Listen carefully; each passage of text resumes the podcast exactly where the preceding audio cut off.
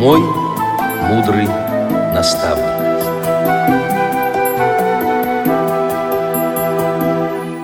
Здравствуйте, уважаемые радиослушатели! С вами ведущая Циндема Бойко и звукорежиссер Олеся Синяк. А в гостях у нас в студии Наталья Николаевна Кромова, старший методист по реабилитации учебно-кинологического центра «Собаки-помощники инвалидов». Здравствуйте, Наталья Николаевна. Здравствуйте. Наталья Николаевна, расскажите, пожалуйста, с чего началась ваша работа именно с собаками-поводырями? С собаками-поводырями 1987 года. Все началось с распределения, на самом деле. То есть после техникума я заканчивала Волоколамский совхоз техникум Холмогорка по специальности зоотехния. Нас распределили в школу собак-поводырей в Купавне. И я там отработала 12 лет, до 99 -го года. Я, собственно, впервые там с собаками стала общаться. То есть до этого меня интересовали лошади, ради которых я пошла, собственно, учиться. Потом получилось так, что большую часть инструкторов сократили. Сами помните, какое время было, то есть да. 98 год, 99-й. Группа наша девчонок, то есть мы так и не распались, то есть мы остались вместе, мы какое-то время дрессировали этих собак абсолютно бесплатно для наших друзей, незрячих. Вот. Ну, собственно, тогда и существование школы в Купавне стояло тоже под большим вопросом. А потом так получилось, что нашлись у нас и единомышленники, которые помогли нам, ну, как бы найти средства на существование нашего центра.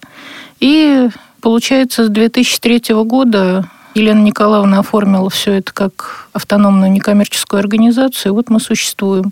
То есть я вначале успела поработать в Купавне, а теперь мы работаем в своем центре. То есть Продолжается мы... та же самая деятельность, да? Ну да, угу. да.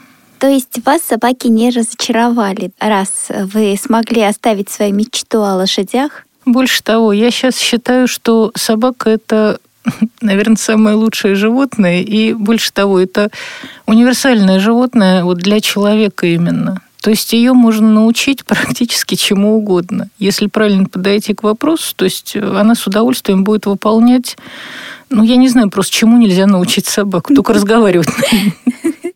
Наталья Николаевна, а вот э, все-таки работа ваша связана не только с собаками, но и понятно, что с их будущими владельцами, да? Расскажите, пожалуйста, вот как складывается отношение с будущими владельцами собак? Все начинается с постановки на очередь в нашем центре.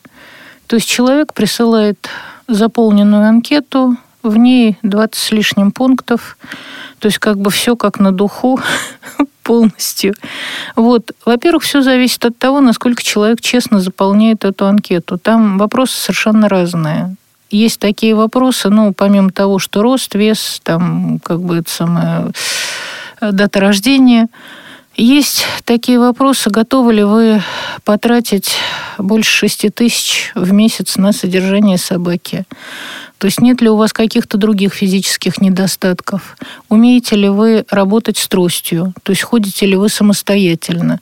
И в зависимости от того, насколько ну, человек отвечает на эти вопросы честно, то есть настолько хорошо ему будет подобрана собака.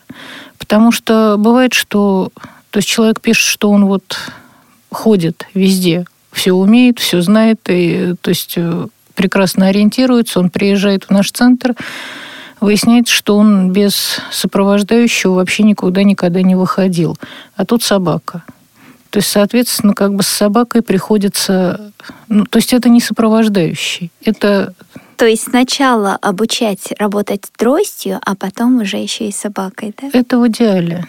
То есть на самом деле человек должен уметь сам ходить, должен быть достаточно самостоятельным. Потому что далеко не все понимают, что ему придется заботиться о собаке. То есть заботиться о своем младшем партнере, о своем напарнике.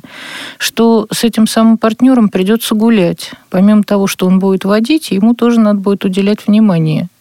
Его надо будет кормить, с ним надо играть, он требует внимания, постоянного внимания. То есть э, тут уже собственно, сильно расслабиться он никогда не даст.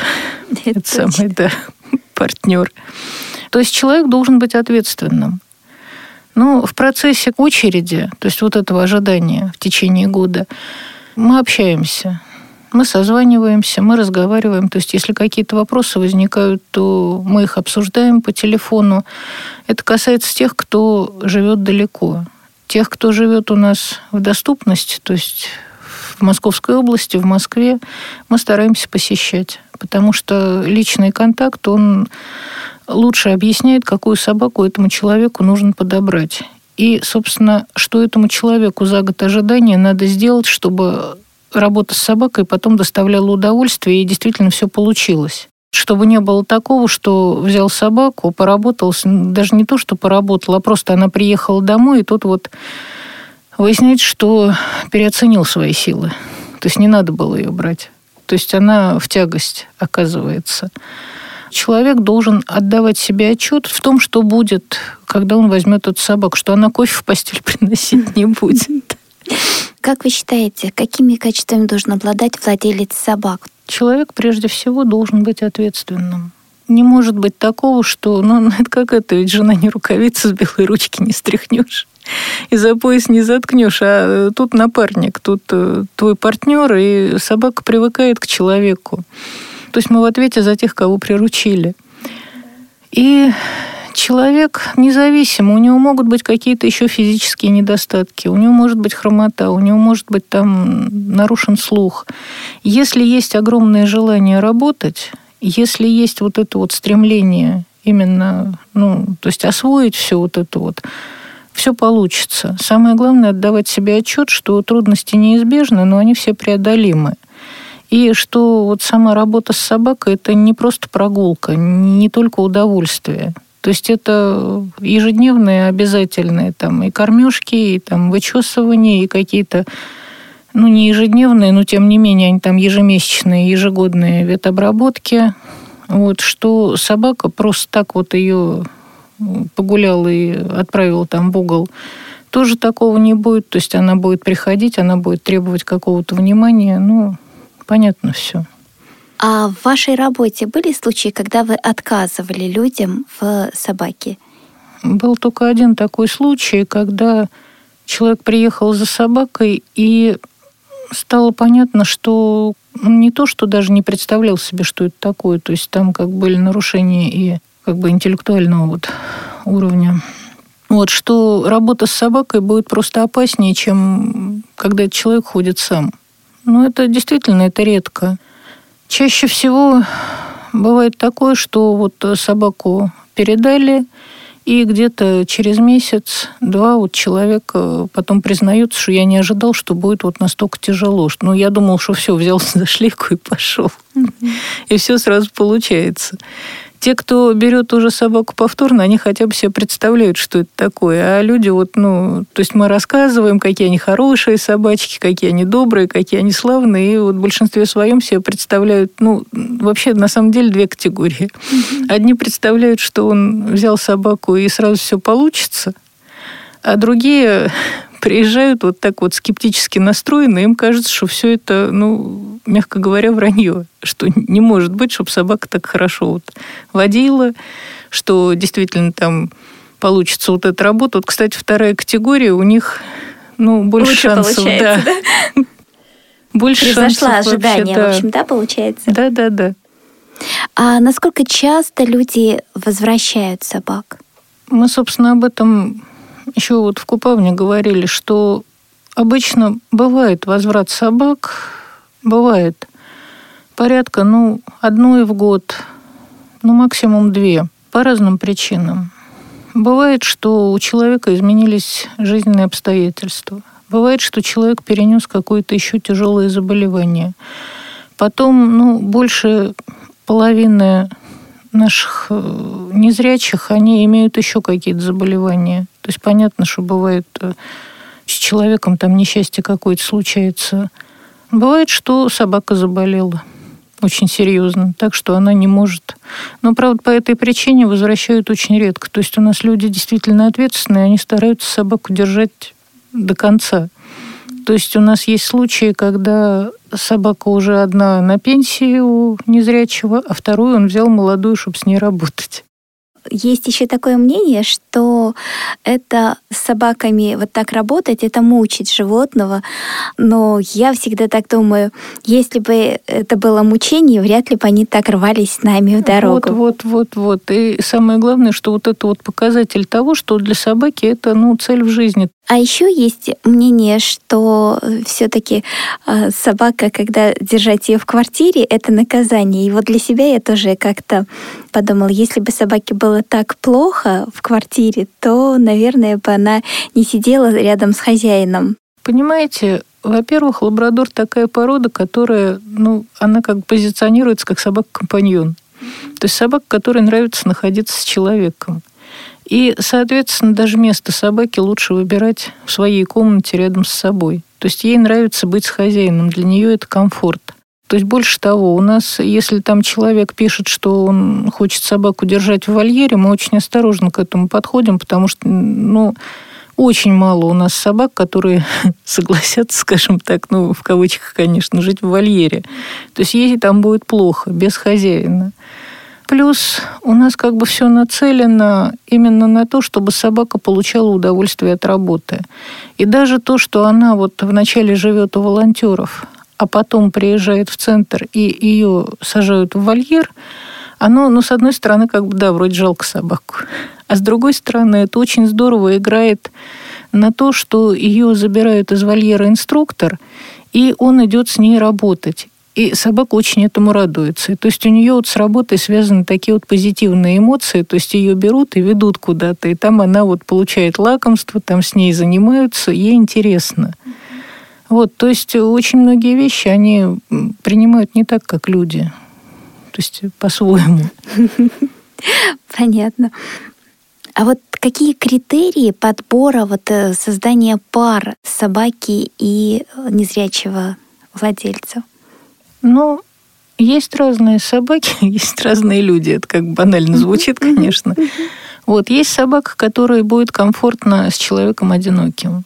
То есть она сама по себе, она не очень так жалует детей. Не то, что она там может покусать или там еще что-то. Это вообще как бы табу. То есть собака Лабрадор, она собака добрая, она не кусается. Если, не дай бог, какая-то агрессия там появляется, эта собака просто на поводыря никогда не пойдет. Но этой собаке может быть некомфортно, когда есть в семье маленькие дети. Соответственно, детям тоже будет некомфортно. Она будет от них убегать, она будет от них прятаться. Вот такую собаку лучше передавать в семью без детей. Дальше в анкете есть такой пункт, как есть ли у вас домашние животные. То есть есть собаки, которые прекрасно будут дружить со всеми, есть собаки, которым как бы вот с кошкой будет не очень приятно. Вот, или там по каким-то другим причинам, то есть, соответственно, лучше вот в семью там, где нет животных. А другая собака, наоборот, вот она подойдет, она универсальная. Вот есть собаки, которые ходят медленно, есть собаки, которые ходят быстро. То есть люди, соответственно, тоже есть постарше, есть помоложе. Вот иногда просто смотришь на собаку, читаешь анкету, общаешься с человеком, понимаешь, что они просто похожи. Что, в принципе, вот вопреки всем, как бы, я даже не знаю, вопреки всем законам, они друг другу подойдут.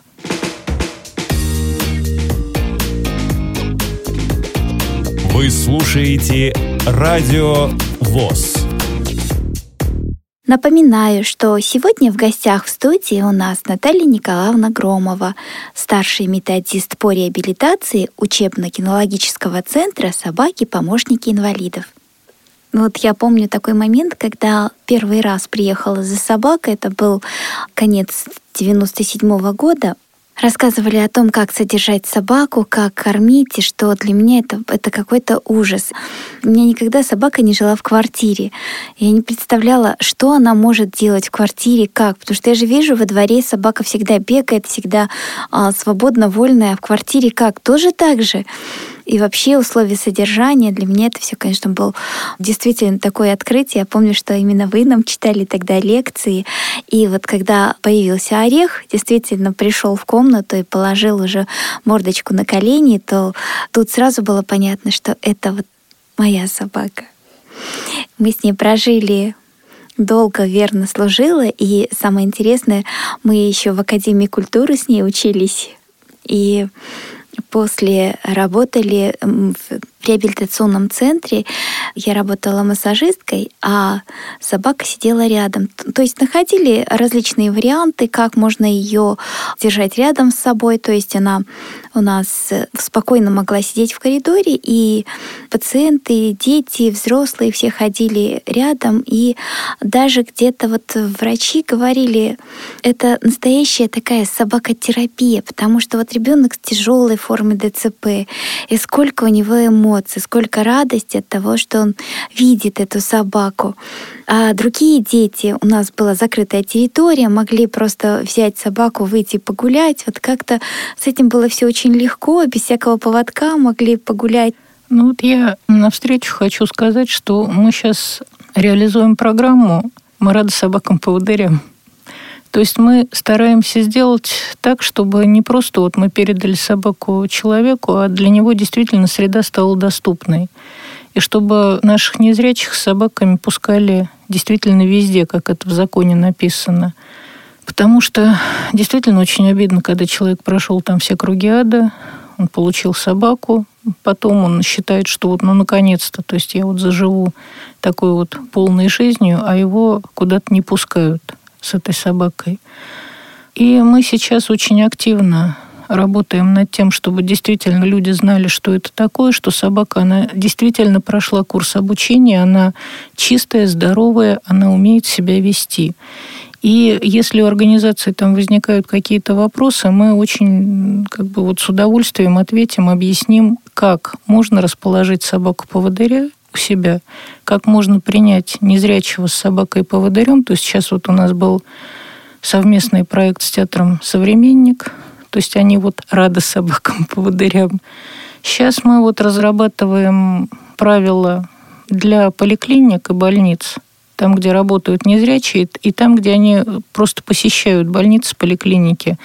То есть, чтобы тоже люди не шарахались, не кричали, что там нельзя, и что санэпидемстанцию там вызовем. Потому что собака привита, собака чистая, собака, как правило, если грязная погода в комбинезоне, то есть э, отвести ей какой-то уголок всегда можно.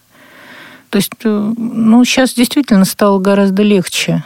И вот насчет метро, у нас сейчас девчонки тоже, у нас сейчас работают в центре два бывших инспектора как раз вот по сопровождению, и разрабатывали программу именно как можно это сделать именно вот для незрячих с собаками. Ну, служба сопровождения сейчас, вот по идее сейчас сопровождают незрячего с собакой, просто только сопровождают. То есть собаку никто не трогает, э, вы идете с собакой, инспектор просто идет рядом с вами, присматривает. На самом деле, вот э, сопровождать э, человека с собакой, я думаю, в основном нам мобильная служба сопровождения нужна для чего? Показать направление, да, чтобы мы выбрали правильную дорогу, выход, там, переход. В конце концов, ведь ответственность за собаку несет сам незрячий, который идет с собакой в метро. Поэтому, мне кажется, не должно быть особых проблем. Ну да, и вот э, девушки наши, когда ездили, пробовали, как это все вот э, осуществить, стоял вопрос именно о том, чтобы создать коридор для человека, чтобы он мог свободно пройти там на эскалаторе, в поезд его посадить. Действительно, просто показать направление. Да, и плюс еще ведь не все понимают, что совершенно определенный контингент э, незрячих будет ходить в метро. То есть люди, которые умеют это делать. То есть человек, который вообще боится там выйти из дома, ну, скорее всего, он и собаку не получит, он не сможет просто с ней работать. Если человек умеет ходить, если он работает с этой собакой, если он, то есть, ну, совершенно самостоятельный человек, он и в метро будет себя чувствовать нормально, то есть ему минимальная помощь нужна. Вы знаете, столько э, вопросов бывает вот таких э, совершенно курьезных задают, например, откуда собака знает, э, что и где. И вот действительно, и незрячие люди тоже иногда, э, задумываясь, взять не взять собаку, спрашивают, как она будет знать маршрут? И я говорю, ну, простите, вы же сами-то тоже должны понимать, куда идете.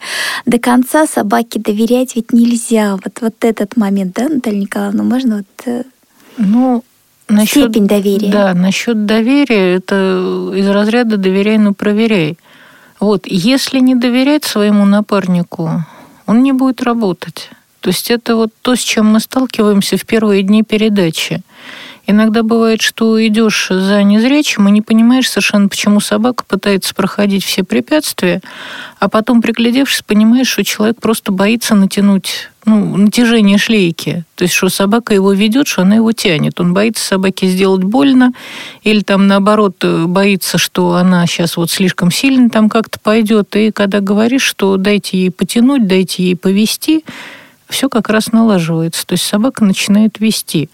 Как правило, после первого и второго прохода маршрута, когда человек убеждается, что его ни в столб не введут, ни там, ни в машину не впечатают, ни сбросят откуда там с высокой лестницы, он уже достаточно смело идет с собакой и действительно доверяет ей, то есть она его ведет.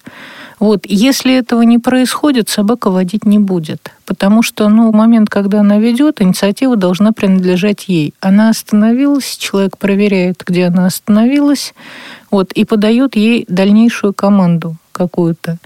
Если это ну, свободное такое ориентирование, то есть когда человек хорошо ориентируется у себя на месте, то собака все равно перекрестки должна фиксировать. То есть там, где повороты налево-направо, она все равно должна остановиться. А хозяин решает, что делать с этим дальше.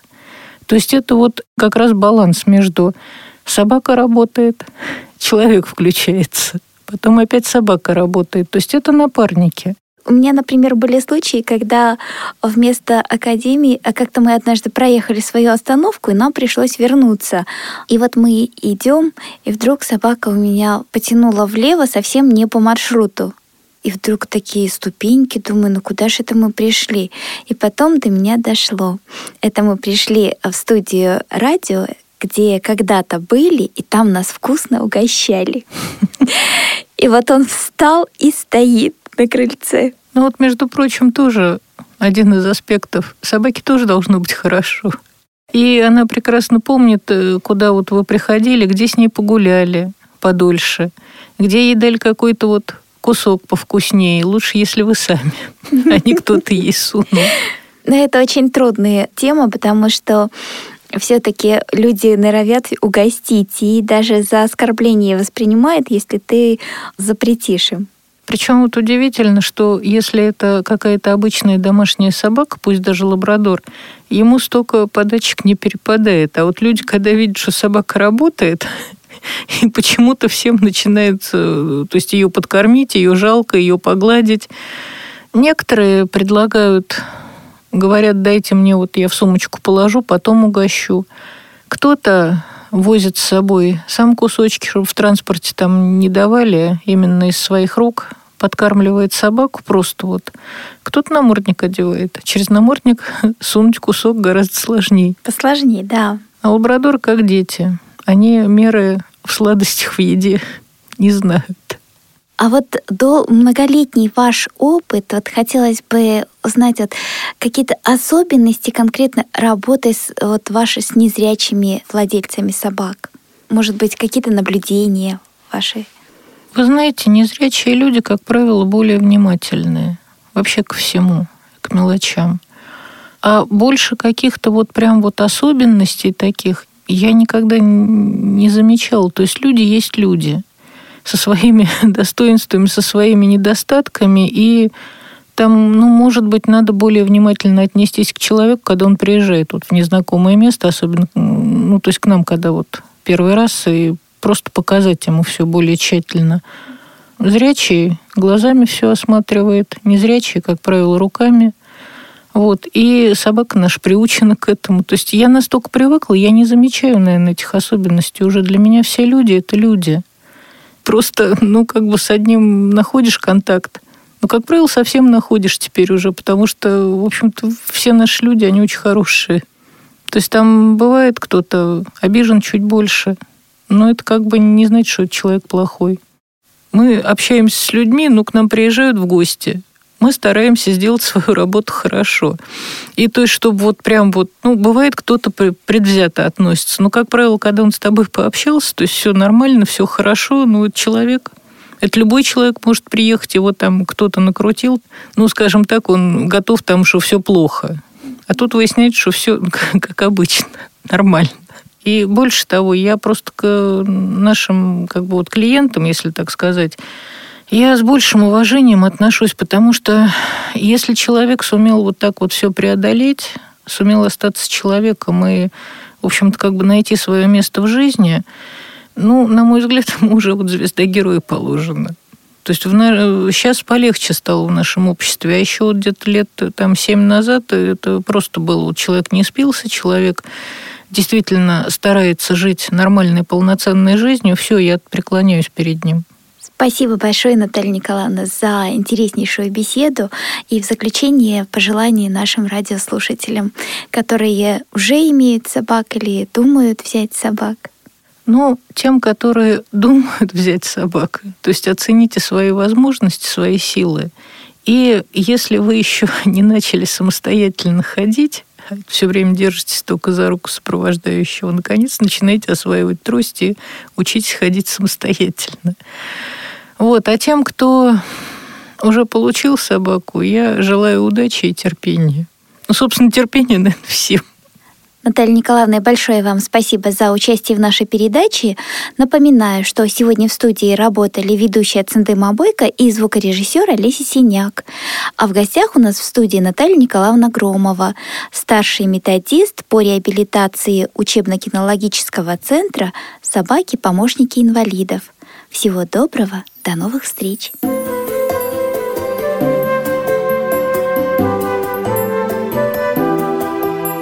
Мой мудрый наставник.